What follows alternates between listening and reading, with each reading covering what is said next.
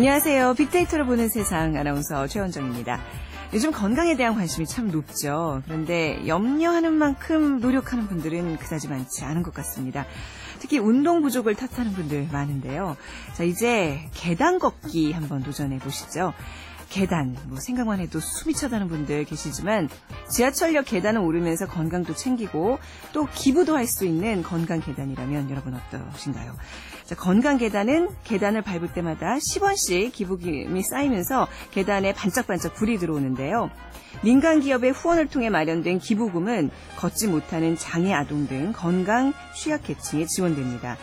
가장 먼저 생긴 곳은 그 서울광장에서 시민청으로 통하는 길목의 계단인데요. 건강 계단이 생긴 뒤에 계단 이용률이 전보다 3배 이상 늘어나면서 연간 400만 원의 기부금이 적립됐습니다. 이후로 뭐 신도림역과 왕십리역 등으로 확대 설치됐고요. 이달 안에 명동역 등 지하철역 세 곳에 추가로 설치될 예정이라고 합니다.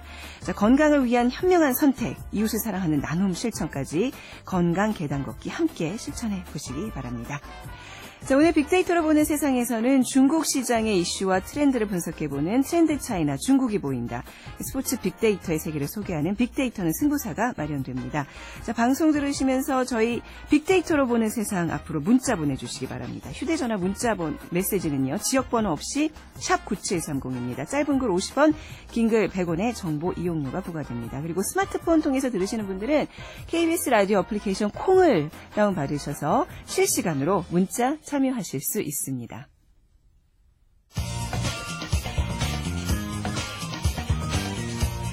핫클릭 이슈 설왕설래 네, 화제 이슈들을 빅데이터로 분석해보는 시간 위키프레스의 정영진 편집장 모셨습니다. 안녕하세요. 네, 안녕하세요. 네. 정영진입니다. 자, 이 시간 온라인을 뜨겁게 달고 있는 이슈들 먼저 정리해 볼까요? 네, 일단 포털 3사 기준으로 10위 안에 랭크된 키워드들을 좀 보니까요. 아, 로또 당첨금 전액 기부, 또 네. 몽드드, 아, 음종환, 국세청 연말 결산, 인천 어린이집 뭐 이런 것들이 지금 10위 안에 오르내리고 있는데 네. 특히 그 로또 당첨금 전액 기부는 어, 2등 당첨금 5천만 원을 어. 전액 기부했다 이런 훈훈한 주부 소식이 네, 있었고요. 네. 몽드드는 몽드드가 뭐예요? 이제 물티슈 업체인데 아, 그래요? 이 회사 대표 유정환 씨가 아. 강남에서 뭐 고가 수입 자동차로 광란에 질주를 하고 여러 차례 사고 낸 뒤에 또 길가에 세워져 있던 차량을 훔쳐서 또 도주하다가. 검거된 네. 좀 엽기적인 사건이 그러네요. 있으면서 네. 어, 또 에, 키워드들이 이렇게 올라오게 됐고요. 그리고 이제 음종환 청와대 어, 홍보수석실 행정관 이제 면직이 됐으니까 전 행정관일 네. 텐데 뭐 김무성 새누리당 대표 수첩에 등장한 인물로 지금 이준석 씨랑 뭐 어, 진실공방을 또 벌이면서 음. 검색어 상위에 올라와 있고요. 네. 역시 뭐 오늘은 국세청 연말 결산 그 인천 어린이집 사건이 가장 관심의 중심에 있는 걸로 보입니다. 네. 저 이제 방송 들어오기 전에 이제 정영진 편집장님 말씀 듣고 이거 저기 봤잖아요. 동영상. 네, 근데 네. 진짜 어이없더라고요. 인천 한 어린이집에 있었던 폭행 사건. 네. 이 아이의 부모들에게는 정말 큰 충격일 것 같아요. 그렇습니다. 예. 뭐 해당 어린이집 부모님들은 물론이고 네. 그냥 그 영상 보신 아이 있는 모든 그 아우, 부모님들이 경화가 금치 못했어요. 저는. 네. 예. 온라인에서도 뭐 그런 여론들이 계속 반영이 좀 됐는데 네. 사실 처음 이 사건이 수면 위로 드러난 게 엊그제 오후였거든요. 한 오후 4시쯤이었는데 그때는 큰 반향이 없다가 저녁 8시부터 해당 CCTV가 공개가 되면서 일파만파 커지기 시작합니다. 어, 그래서 그 오후 4시부터 8시까지 엊그제 오후 4시부터 8시까지는 뉴스도 47건 정도에 불과했거든요. 네. 그러다 저녁 8시 이후 어, 어젯밤 12시까지 무려 2140여 건 뉴스가 그러니까 시간당 70건 이상 어. 이렇게 보도가 나오는 것이고요. 특히 그 동영상이 처음 포함됐던 그 뉴스, 해당 한 뉴스에서는 그 뉴스에만도 댓글이 13,000여 개 달렸습니다. 네. 그래서 올해 최다 댓글 뉴스로 지금 아, 등극도 했고요. 네. 사실 조현아 전 대한항공 부사장 이른바 땅콩양 사건 때도 가장 댓글 많았던 뉴스가 9천 건 정도였거든요. 아, 그걸 넘어섰군요. 그걸 넘어선 겁니다. 네. 어마어마한 양의 분노가 쏟아졌다는 걸 우리가 알 수가 있고 또 하나 여기서 어, 좀 유익 있게 살펴봐야 될 건 동영상의 파급력인데 네. 일반적인 텍스트 뉴스에 비해서요 파괴력이 훨씬 크고 전파 속도도 빠릅니다. 네. 그래서 해외 뉴스 사이트들도 지금 영상 전문 뭐 뉴스 사이트 이렇게 이제 아예 포맷을 바꾸는 경우도 있고 네. 영상과 사진을 중점적으로 하고 글자 수는 3, 400자 안쪽으로 아주 짧게 이렇게 제한하는 네. 경우도 종종 아무래도 있습니다. 비디오가 주는 영향력이랄까요. KBS 이제 뉴스, 뉴스에서도 이제 네. CCTV 사고 영상들을 이제 많이 내보낼수록 시청률이 좀 올라간다는 그런 음. 불문율에 네, 그런 게 있는데 그렇군요. 그 빅데이터 분석에서 동영상도 분석의 대상이 되나요? 예, 그러니까 이 동영상도 사실은 이제 지금까지는 거의 텍스트 중심으로 빅데이터 분석이 이루어지고 있는데 네. 지금 동영상도 점점 어, 분석 대상이 되고 있거든요. 특히나 아, 뭐 동영상 제공 사이트 같은 경우는 성인 컨텐츠 거르기 위해서 화면 안에서 피부색이 얼마나 차지가 되는지 네네. 그리고 그 패턴들이 성인물과 얼마나 유사한지를 어. 자동으로 이게 빅데이터 분석을 통해서 걸러냅니다. 네. 어, 또 하나 뭐 동영상 시청하는 사람들 패턴도 분석하거든요. 그러니까 예를 들면 이용자들이 특정 컨텐츠의 어느 부분까지를 봤는지 예를 들어 뭐 한 15초 보다가 다 돌려서 네. 나갔는지 스탑 버튼을 하고 혹은 뭐 skip 버튼을 하면서 그냥 넘어갔는지 어느 부분에서 소리를 줄여서 이게 좀 시끄럽다고 느꼈는지 네. 이런 것들을 체크를 한다는 거죠. 굉장히 디테일하게 들어가는군요. 그래서 네. 우리 가끔 보면 네. 광고 같은 거 이제 동영상 앞에 붙잖아요. 네. 광고가 붙을 때 뭐 10초 후에 skip할 수 있습니다. 네. 이런 게 있는데 10초쯤 되면 굉장히 재미난 영상이 막좀 충격적인 혹은 선정적인 게 나오거든요. 그러니까 10초 이후에 잡아놓으려는 음. 네. 이런 그 분석들을 통해서 어, 더 많은 그 이용자들을 좀 붙잡아 두려는 이런 노력들도 역시 빅데이터 분석을 통해서 이루어지고 네, 있습니다. 우리가 알게 모르게 이런 어떤 매체에 이렇게 그 중독되는 게 다 이런 아주 정말 정밀한 전략들이 있었던 거예요. 네. 자, 다음은 어떤 뉴스들이 네티즌들의 시선을 붙잡고 있나요? 네, 역시 뭐 직장인들의 첫 번째 관심사 연말정산. 네. 아, 이제 1월 초쯤이 되면 이제 이렇게 관심들의 모아지고. 있는데, 네. 그 연말정산 관련해서는요 재밌는 분석 결과가 하나 있는 게 다른 키워드에 비해서 뉴스 댓글보다는 SNS 데이터가 더 크고요. 네. 어, 또 SNS 데이터보다 블로그나 카페 게시글의 비중이 상대적으로 더 높아진다는 걸 확인할 수가 있습니다. 무슨 의미죠? 이게 그러니까 어, 보통 다른 키워드 뉴스들을 보면 뉴스 댓글이 절대적으로 많거든요. 한 80% 전체 양의 네. 한 80%를 차지하고 SNS가 뭐 한 10% 15% 이렇게 차지하고 블로그나 카페 글은 뭐 5% 안쪽 이 정도 빈도로 이제 나타나는데 오히려 이, 이 연말정산 관련해서는요 뉴스 댓글이 뭐 한 5, 60% 그리고 SNS가 한 2, 30% 그리고 블로그와 카페가 또 역시 한 15에서 20% 네. 굉장히 그 블로그와 카페 글이 많다는 거를 우리가 알 수가 있는데 이게 무슨 얘기냐면 네. 그러니까 사람들이 이 연말정산 관련해서는요 어 불안해 한다는 겁니다. 불안하죠. 내가 예, 뭐 얼마를- 놓- 예, 네. 놓치는 게 있을까. 그렇죠. 예, 예. 얼마를 돌려받는지 그렇죠. 얼마를 네. 혹시 또 내야 되는지 네. 그러니까 이해관계는 굉장히 밀접하게 왜냐하면 돈이 걸리기 때문에 네. 연관돼 있지만 잘 알지 못하는 영역이 있을 때 이런 경우에 네티즌들은 누군가에게 물을 수밖에 없거든요. 그런데 뉴스 댓글에는 어, 물어봐야 여기는 쌍방향 소통이 잘 되지 않는 공간이다 네, 보니까 오히려 블로그나 카페 이런 데에서 어, 질문을 하고 네. 질문에 대한 답을 얻는 경우가 굉장히 많기 때문에 네. 그래서 SNS 혹은 뭐 어, 블로그나 카페에서 글을 올리고 내리는 뭐 이런 경우들이 상당히 더 어, 상대적으로 다른 음. 네. 뉴스에 비해서 높다 아, 이렇게 볼 수가 있는 겁니다. 네. 어, 충분히 이해가 됩니다. 저도 이제 오늘 아침에도 막 연말정산 간소화 서비스에 대해서 막 이제 그 검색을 해봤는데 네.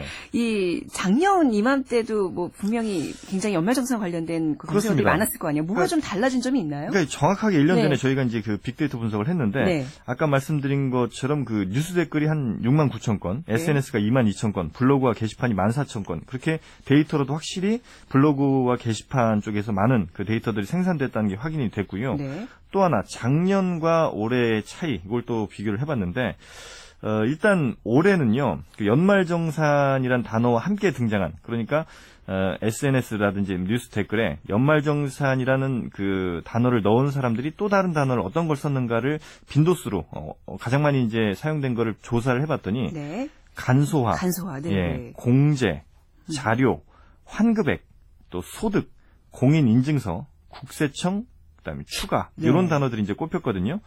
반면에 작년 이맘때 분석에서는요, 역시 간소화는 1위였습니다. 네. 그리고 신용카드, 그다음에 오류, 소득, 그다음에 공제, 액티브엑스, 액티브엑스는 공제율, 네. 세테크, 어. 맞벌이 이런 것들이 네. 뽑혔는데 혹시 기억하시겠습니다만 그 작년에는요 연말 정산할 때 그 해당 홈페이지가 다운이 됐었습니다. 그랬었나요? 아, 예, 그래서 굉장히 예. 그게 보도가 크게 됐었고. 아, 그래서 액티브엑스가 이 검색어에 좀 네, 올랐군요. 그또 예, 서비스 예. 이용하려니까 네. 액티브엑스를 또 한두 개가 아니라 그러니까 여러 개 여러 개 깔았어야 말이죠. 됐고 네, 네. 이런 것들이 이제 있다 보니까 당시 그 원문 검색을 해본 결과 보면 어, 연말정산 간소화 접속하자마자 날 반겨준 게 액티브 X다. 네네. 세 개까지 깔다가 울화통이 터졌다. 네.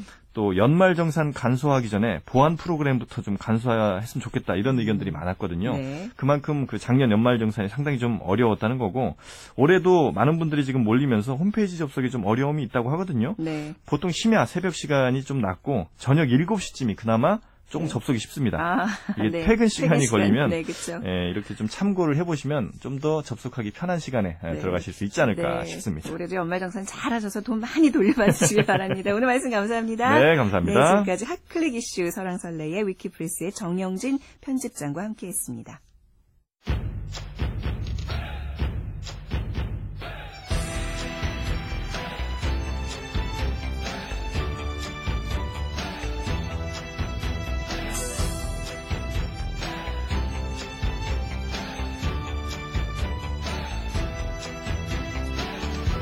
트렌드 차이나 중국이 보인다.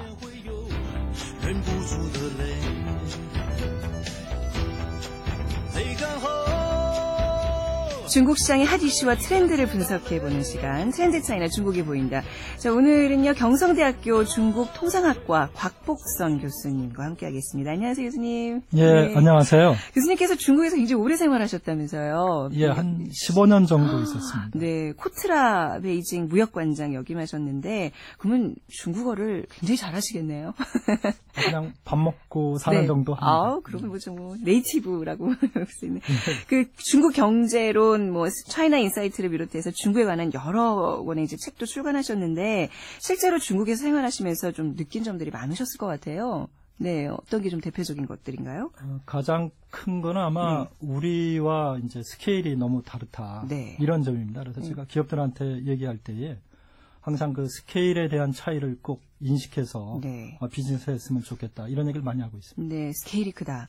자, 우리가 지난주에 그 중국에 떠오르는 소비 계층 80년대, 90년대 그 소황제처럼 자란 샤오항디족들의 소비 트렌드에 대해서 얘기를 나눠봤거든요.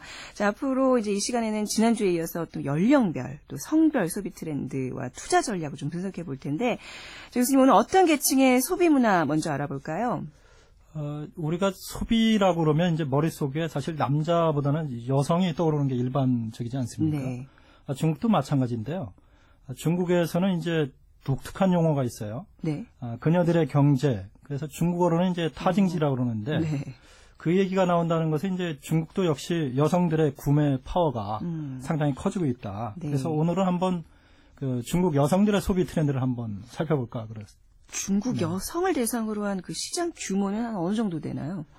어, 중국의 이제 전체 시장 규모는 약 한 4천조 원이요. 우리 4천조 돈으로 이제 원, 4천조 원이나 아주 막대한 규모인데요. 그좀 비교하면 이제 막 너무 막연해서. 네. 예, 우리나라의 한 12배 정도 되는 규모입니다. 그 어, 어디에 12배가? 우리나라, 우리나라 전체 소비 전체요? 규모예요. 전체 소비 규모예요? 이제 네, 여성 소비 규모는 이제 그 중에서 네.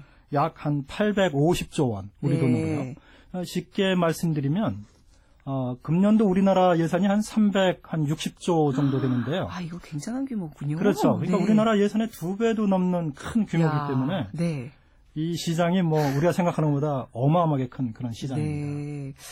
그 약간 중국 여성들 하면 교수님 그 이미지가 좀 적극적이고 네. 그렇죠? 조금 그야말로 이렇게 우리 표현들을 하면 좀 더 세고 뭐 이런 게 있는데 좀 어떤 소비에도 그런 게 분명히 반영이 되고 있나 봐요. 아, 그렇습니다. 네. 요즘 와서 네. 중국도 재미난 현상이 벌어지는 게 아, 사실 예전에는 집을 사거나 네. 자동차를 사거나 이런 것을 할 때는 남자들이 이제 주도권을 쥐고 있었습니다. 네. 그런데 중국도 최근에 와서는 여성들이 모든 걸 결정하는 네. 이런 상황이 벌어지고 있어서 아까 말씀드린 시장 규모보다도 사실 따지고 보면 훨씬 더더 큰. 시장을 여성들이 주무르고 있다고 네. 보겠습니다. 그러니까 이제 여성들뿐만 아니라 어떤 아이들과 관련된 것도 사실 어떤 여자들의 결정권이 반영되기 때문에 예, 그렇습니다. 그렇죠. 네.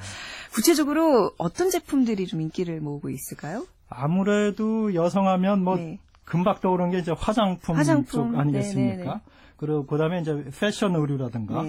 네. 근데 중국에서도 요새 이제 저희와 비슷하게 네, 우리와 비슷하게 네. 네, 건강용품이나 네. 그 미용 성형용품 뭐 네. 이런 것들이 많이 팔리고 있습니다. 네. 예전에는 어떤 뭐 패션의 중심하면 이제 뭐 유럽 어딘가를 생각했는데 요즘엔 네. 진짜 어떤 신제품이 딱 나오면 중국 시장 가서 먼저 테스트를 받은 다음에 전 세계로 뿌려진다는 얘기들을 하더라고요. 테스트 네. 마켓이라고 하죠. 그래서 네. 특히 상해 남경동로나 이런데 네.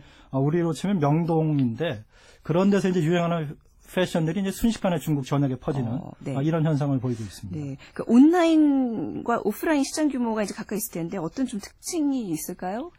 아, 사실 그 우리나라는 네. 온라인 시장 규모가 상당히 큰 편입니다. 네. 저희 이제 전체 소비 중에 한 15% 정도를 차지하는데 아, 중국은 아직은 그 온라인 규모가 아, 8%밖에 안 돼요. 아, 전체 소비에. 그렇군요. 네. 그 오프라인이 좀 더 규모가 크다는 그렇습니다. 얘기죠. 뭐 어느 나라는 오프라인 규모가 훨씬 크죠. 네, 네, 네. 하지만 이제 중요한 것은 뭐냐면 온라인 쪽의 소비가 상당히 빠른 속도로 늘어나고 있는 네. 겁니다. 예를 들면 여성들이 예전에는 화장품을 살때 아, 대형마트나 이제 백화점 뭐 이런 데 가서 주로 샀거든요. 네. 근데 요새는 그게 아니라 아, 주로 온라인을 통해서 어, 사고 있는데 보통 3명 중에 1명 정도는 온라인을 통해서 이제 구매할 정도로 지금 이제 유통 경로가 바뀌고 있습니다. 음, 여성 전용 앱들도 있- 있다면서요? 아, 그렇습니다. 네, 네. 지금 아, 중국 사람들이 확실히 비즈니스에 뛰어나다고 느껴지는 게 네. 우리나라에서는 앱을 잘 그런 걸 제가 못 본 것 같은데 아, 중국에는 여성들만 쓸 수 있는 그런 앱들을 개발을 해서 색깔도 상당히 여성들이 좋아하는 그런 스타일의 네. 색들을 많이 쓰고 있습니다. 아, 그래요. 성공한 대표 기업들 어떤 기업이 있을까요? 어, 지금 여성 소비와 관련해서 이제 성공한 기업들 보자면 아, 중국에서 이제 의류 기업으로 저희한테는 좀 뭐 알려져 있지는 않습니다만은 네.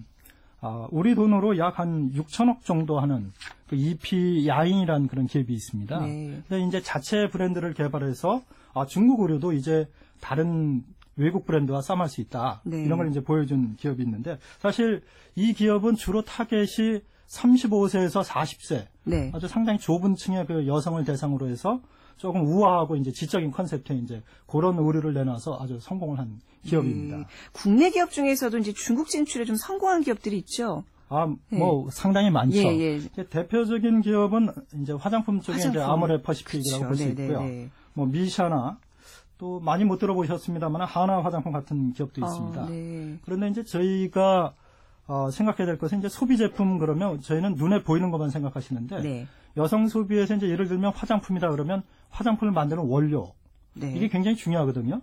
근데 우리나라의 아, 콜마 같은 기업들이 네. 사실 중국에 들어와서 3년밖에 안 됐는데 매년 20% 이상씩 성장하고 있습니다. 네. 그러니까 여성 소비가 상당히 빠른 속도로 아, 늘어나고 있다는 거죠. 네. 그 좀 대표적인 그 기업들 좀 말씀해 주셨는데 SNS에서 회자되는 얘기들 뭐 좀 통계로 좀 근거를 좀 들어주신다면요.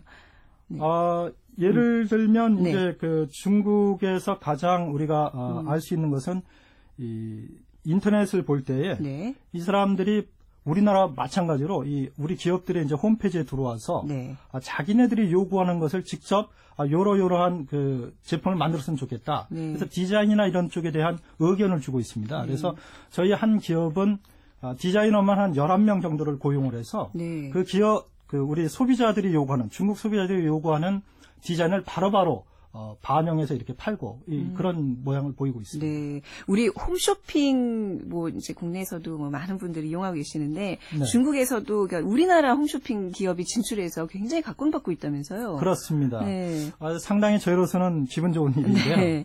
그 CJ가 이제 들어가서 어, 중국 기업과 이제 합쳐서 CJ 오쇼핑이라고 그래서 예. 중국의 이제 5대 쇼핑 안에 들어갈 정도로 네. 상당히 성장을 했고요. 저희 GS 홈쇼핑도 들어가서 상당히 선전하고 있는 그런 상황입니다. 네. 그러니까 이제 그 홈쇼핑 채널에 들어가면서 쇼호스트들도 가서 직접 활동한다 그러더라고요. 근데 그냥 우리나라 말로 해도 옆에서 통역자가 그 하는데도 한 단계에 걸치는데도 중국 그 소비자들을 이렇게 좋아하고 신뢰를 갖고 물건을 구입한다는 얘기 들었어요. 네. 아무래도 한국의 제품들이 네. 이 중국 제품에 비해서 좀 섬세하고 네. 상당히 그 여성들을 끄는 이런 색상을 갖고 있고 어. 또 하나는 이제 한류의 영향이 상당히 큽니다. 그죠. 한류형이 큰 네, 것 같아요. 그래서 네. 오히려 한국어로 직접 들으면서 잘 이해는 안 되지만 네. 오히려 그게 더 이제 호감을 불러일으키는 것 같습니다. 네. 어, 굉장히 할 얘기가 많은데요. 그, 저, 우리나라 이제 중- 국내 기업들이 중국 진출을 하면서 어떤 전략들을 세워야 되고 어떤 부분을 좀 주의해야 될지 이런 부분에 대해서는 또 다음 주에 좀 얘기 이어가도록 하겠습니다. 네, 알겠습니다. 오늘 말씀 감사합니다, 네, 교수님. 감사합니다. 경성대학교 중국 통상학과 곽복선 교수님과 함께했습니다.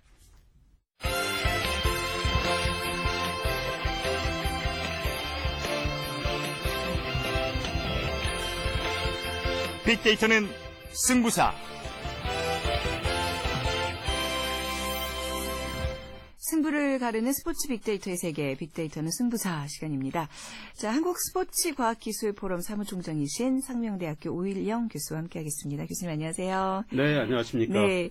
자, 지난주 농구 경기 전반에 이제 빅데이터가 어떻게 활용되고 있는지에 대해서 좀 대략 살펴봤는데 이번 주에는 감독들이 농구 코트에서 실제로 빅데이터를 어떻게 활용하고 있는지 구체적인 사례들을 통해서 좀 알아볼게요. 자, 현재 각 구단의 감독이 비교적 젊은 감독들로 좀 이루어져 있잖아요. 그렇습니다. 이런 감독들 아무래도 좀 빅데이터와 좀 친한 편이 아닐까 싶은데요. 네. 예, 그렇죠. 아무래도 예, 이제 젊은 세대이기 때문에 이제 스마트폰이라든가 그렇죠. 이런 그 최신의 어떤 그 정보 활용 능력, 그 또 이해도가 상당히 좀 빠른 편이라고 볼 수 있겠죠. 네. 어, 그렇지만은 이제 그 10개 구단에서 이 빅데이터를 활용하는데 아직까지는 이제 빅데이터라는 부분에 대해서는 그렇게 많이 이해되고 있지는 못한 실정이라고 볼 수 있습니다. 네. 지난주에 경기에 어, 2위였다 이제 2위로 올라온 서울 그 SK 나이츠의 문경원 감독. 네. 사실 어떻게 보면 40대의 핵심적인 감독이 될 수 있지 않습니까? 네. 삼성의 이- 이상민 감독과 같은 그런 한 세대의 아주 정말 스타 선수로서. 풍미했던 제가 학- 한창 학교 다닐 때 저희 학교의 스타들이었어요. 예, 그렇습니다. 네. 아주 그런 네. 선수 출신의 감독인데 네.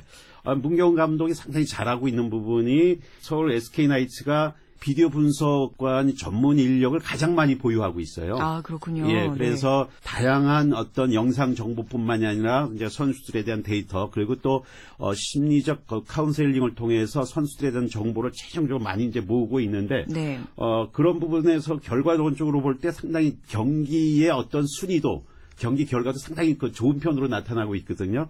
그래서 이 문경은 감독이 본인은 아마 인식하고 있, 지 못할 수도 있지만 네. 아, 빅데이터를 알게 모르게 가장 많이 활용하고 음. 있는 감독 중에 아닌가 하는 생각이 되고요. 네.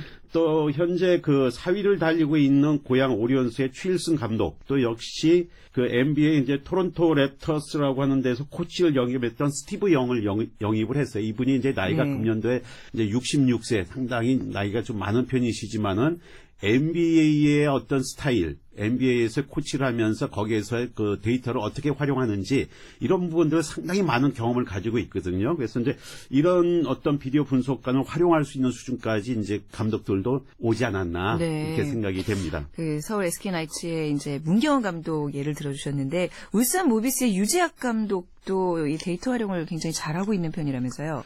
그렇습니다. 유재학 감독이 이제 모비스가 사실 그 SK랑 1위, 2위를 지금 다투고 있지 않습니까? 네. 상당히 전략가로서 또 승부사로서의 기질을 발휘하고 있는 그 유재학 감독인데요. 이 유재학 감독 밑에는 성준모라고 하는 전력 분석관, 또 비디오 분석관이 있는데 이 전력 분석관을 보면은 미국 NBA에서 약한 2년 6개월 정도를 그 연수를 받고 왔어요. 네. 근데 그 연수를 받는 내용 중에서 보면은 이런 영상 그 자료를 확보하고 편집하고 가공하고 데이터화 할 수 있는 그러한 능력들을 많이 좀 보유하고 와서 지금 모비스에서는 코치 겸 비디오 분석관을 활용을 하고 하는 것이 유재학 감독한테 상당히 많이 힘이 되고 있거든요. 그렇군요. 네네. 예, 그래서 어, 그런 부분에서 볼 때는 이제 유재학 감독이 이 선두 자리를 넘나들고 있는 그 뒷면에는 역시 그 성준모라고 하는 빅데이터를 활용할 수 있는 전문가가 있다라는 부분이 우리가 네. 생각해 볼 수가 있겠고 또 한 가지 유재 감독의 스타일이 또 하나 있습니다. 네. 예, 유작 감독 스타일은 무명 선수, 알려지지 않은 선수를 발굴을 해서 그 선수를 약 스타로 키울 수 있는 능력을 가진 그러한 감독으로 좀 정평이 나 있는데요. 네. 어, 2013 시즌에 일반인 자격으로 드래프트에 그 신청을 해서 어, 유재학 감독의 부름을 받았던 이대성 선수라고 있습니다. 네. 이 선수도 역시 유재학 감독이 다른 감독들은 별로 관심을 안 가졌지만 유재학 감독이 상당히 관심을 가지고 선발을 했거든요. 네. 근데 지금은 유재학의 그 남자라고 할 정도로 팀에서 아주 많은 어, 활약을 해주고 있어요. 그렇군요. 그래서 그것을 볼 때 아, 이 유재학 감독이 보이지 않는 데이터, 어. 그 이대성 선수의 어떤 능력을 판단할 수 있는 네. 보이지 않는 데이터를 많이 좀 그 직관적으로 그걸 판단하고 그렇죠. 있지 않나. 네, 네. 그래서 거기에는 뭐 경기 감각이라든가 그 선수의 어떤 장점을 아주 정확하게 볼 수 있는 통찰력, 네. 그리고 체격적인 조건들 이런 걸 고려해서 아 이 선수가 가능하다 라고 판단할 수 있는 그런 물론 그건 이제 체계적으로 제시는 못하고 있지만은 감독의 어떤 직관이 네. 이미 그것이 비정형화되어 있는 데이터로서의 어떤 그 의미를 부여할 수 있는 네. 그런 수준까지 오지 않았나 생각이 되는데 아주 그런 부분에서 앞서가고 있는 감독이라고 볼 수 있겠죠. 그러니까 이제 이런 빅데이터를 통한 어떤 객관적인 정보도 굉장히 중요하지만 그래도 감독은 이 직관과 통찰력이 굉장히 중요한 것 같아요. 이게 접목이 됐을 때 비로소 정말 훌륭한 감독으로서 활약할 수 있는 게 아닌가 싶네요. 네, 맞습니다. 예. 자, 그리고 지난 시즌에 최하위였 던 원주 동부 프로미가 현재 3위를 달리고 있어요. 이것도 뭔가 빅데이터를 잘 활용하고 있는 결과가 아닌가 싶은데요. 그렇죠. 어, 2013년 4월에 사실은 이충희 감독이 동부 사령탑으로 이제 왔다가 네. 어, 채 1년도 안 돼서 다시 이제 퇴진을 했는데 어, 그때 이제 40경기 정도를 했는데 그때는 이제 9승 31패 어, 상당히 최하위를 달렸었는데요. 네. 아, 뭐 농구뿐만 아니라 많은 스포츠에서 스타 선수가 곧 스타 감독은 되지 못한다 라는 그런 좀 통설이 있습니다. 어. 네네. 예, 그게 뭐냐면은 이 스타 선수 출신은 자기의 어떤 스타성을 너무 그 믿는 경향이 좀 있죠. 음. 예, 그러니까 공식적인 데이터라든지 이런 어떤 다양한 데이터 활용에 대한 부분은 그렇게 관심을 안 갖다 보니까는 사실 그것이 이제 결과론적으로 볼 때는 본인들한테 상당히 마이너스가 될 수 있는 요소가 되는데 어떻게 보면은 동부 같은 경우에는 이제 김영만 감독이 오면서 그동안 최하위로서 선수들이 상당히 많은 그 심리적으로도 그 부담을 갖지 않았습니까? 아, 항상 나가면 진다.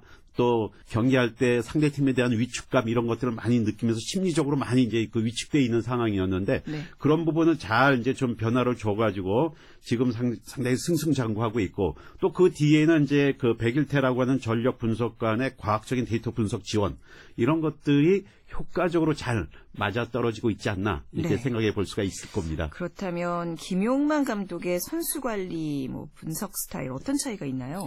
어, 김용막 감독은 사실 좀 많이 어린 감독이죠. 그래요? 예, 네. 상당히 나이가 이제 40대 초반에 그 있는 감독이기 때문에 네.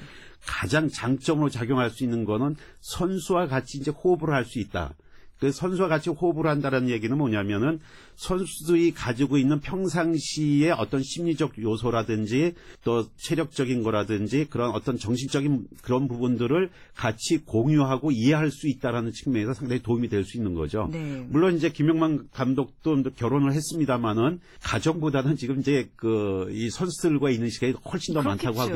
하거든요. 시즌이니까. 예, 네. 그래서 그만큼 아, 선수들의 어떤 심리적 측면에 대해서 상당히 많은 안정감을 주고 네. 그런 부분에서 자신감을 심어주는 그런 역할을 하고 있지 않는가. 그것과 이제 김용만 감독 스타일이 선수들에게 이 영상에 대한 부분을 반복적으로 보여주면서 거기서 스스로 자기의 어떤 그런 잘못된 폼이라든지 동작들을 수정해 나갈 수 있도록 하고 그것을 현장에서 계속적으로 좋게 이제 만들어 갈 수 있도록 반복 훈련을 상당히 많이 하는 그런 스타일의 어. 감독이라고 볼 수 있거든요. 네. 예, 그런 부분이 이제 그 원주 동부가 그동안에 쌓았던 명성에서 차이로 떨어졌다가 네, 다시금 다시 부활할 수 있는 네, 예, 그런 계기가 되지 않았나 있군요. 생각이 네. 됩니다. 네.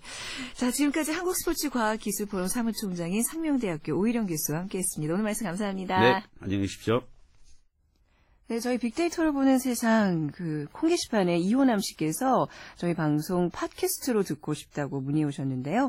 KBS 라디오 어플리케이션 콩을 다운받으셔서 그 안에서 다시 듣기도 들으시고요. 또 생방송도 들으실 수 있고 또 그 콩 앱 안에서 팟캐스트를 간편하게 다운로드 받으실 수 있습니다. 많은 이용 부탁드리겠습니다. 자, 내일 이 시간에는요. 주말에 가볼 만한 곳 hot click 여행지 추천해 드리는 감성 추천 이곳으로 떠나볼까 그리고 청취자의 궁금증을 빅데이터로 풀어보는 시간 그것이 궁금하다가 마련돼 있습니다. 많은 기대 부탁드립니다. 저는 내일 금요일 오전 11시 10분에 다시 찾아뵙겠습니다. 오늘 하루 잘 보내시고요. 지금까지 아나운서 최원정이었습니다.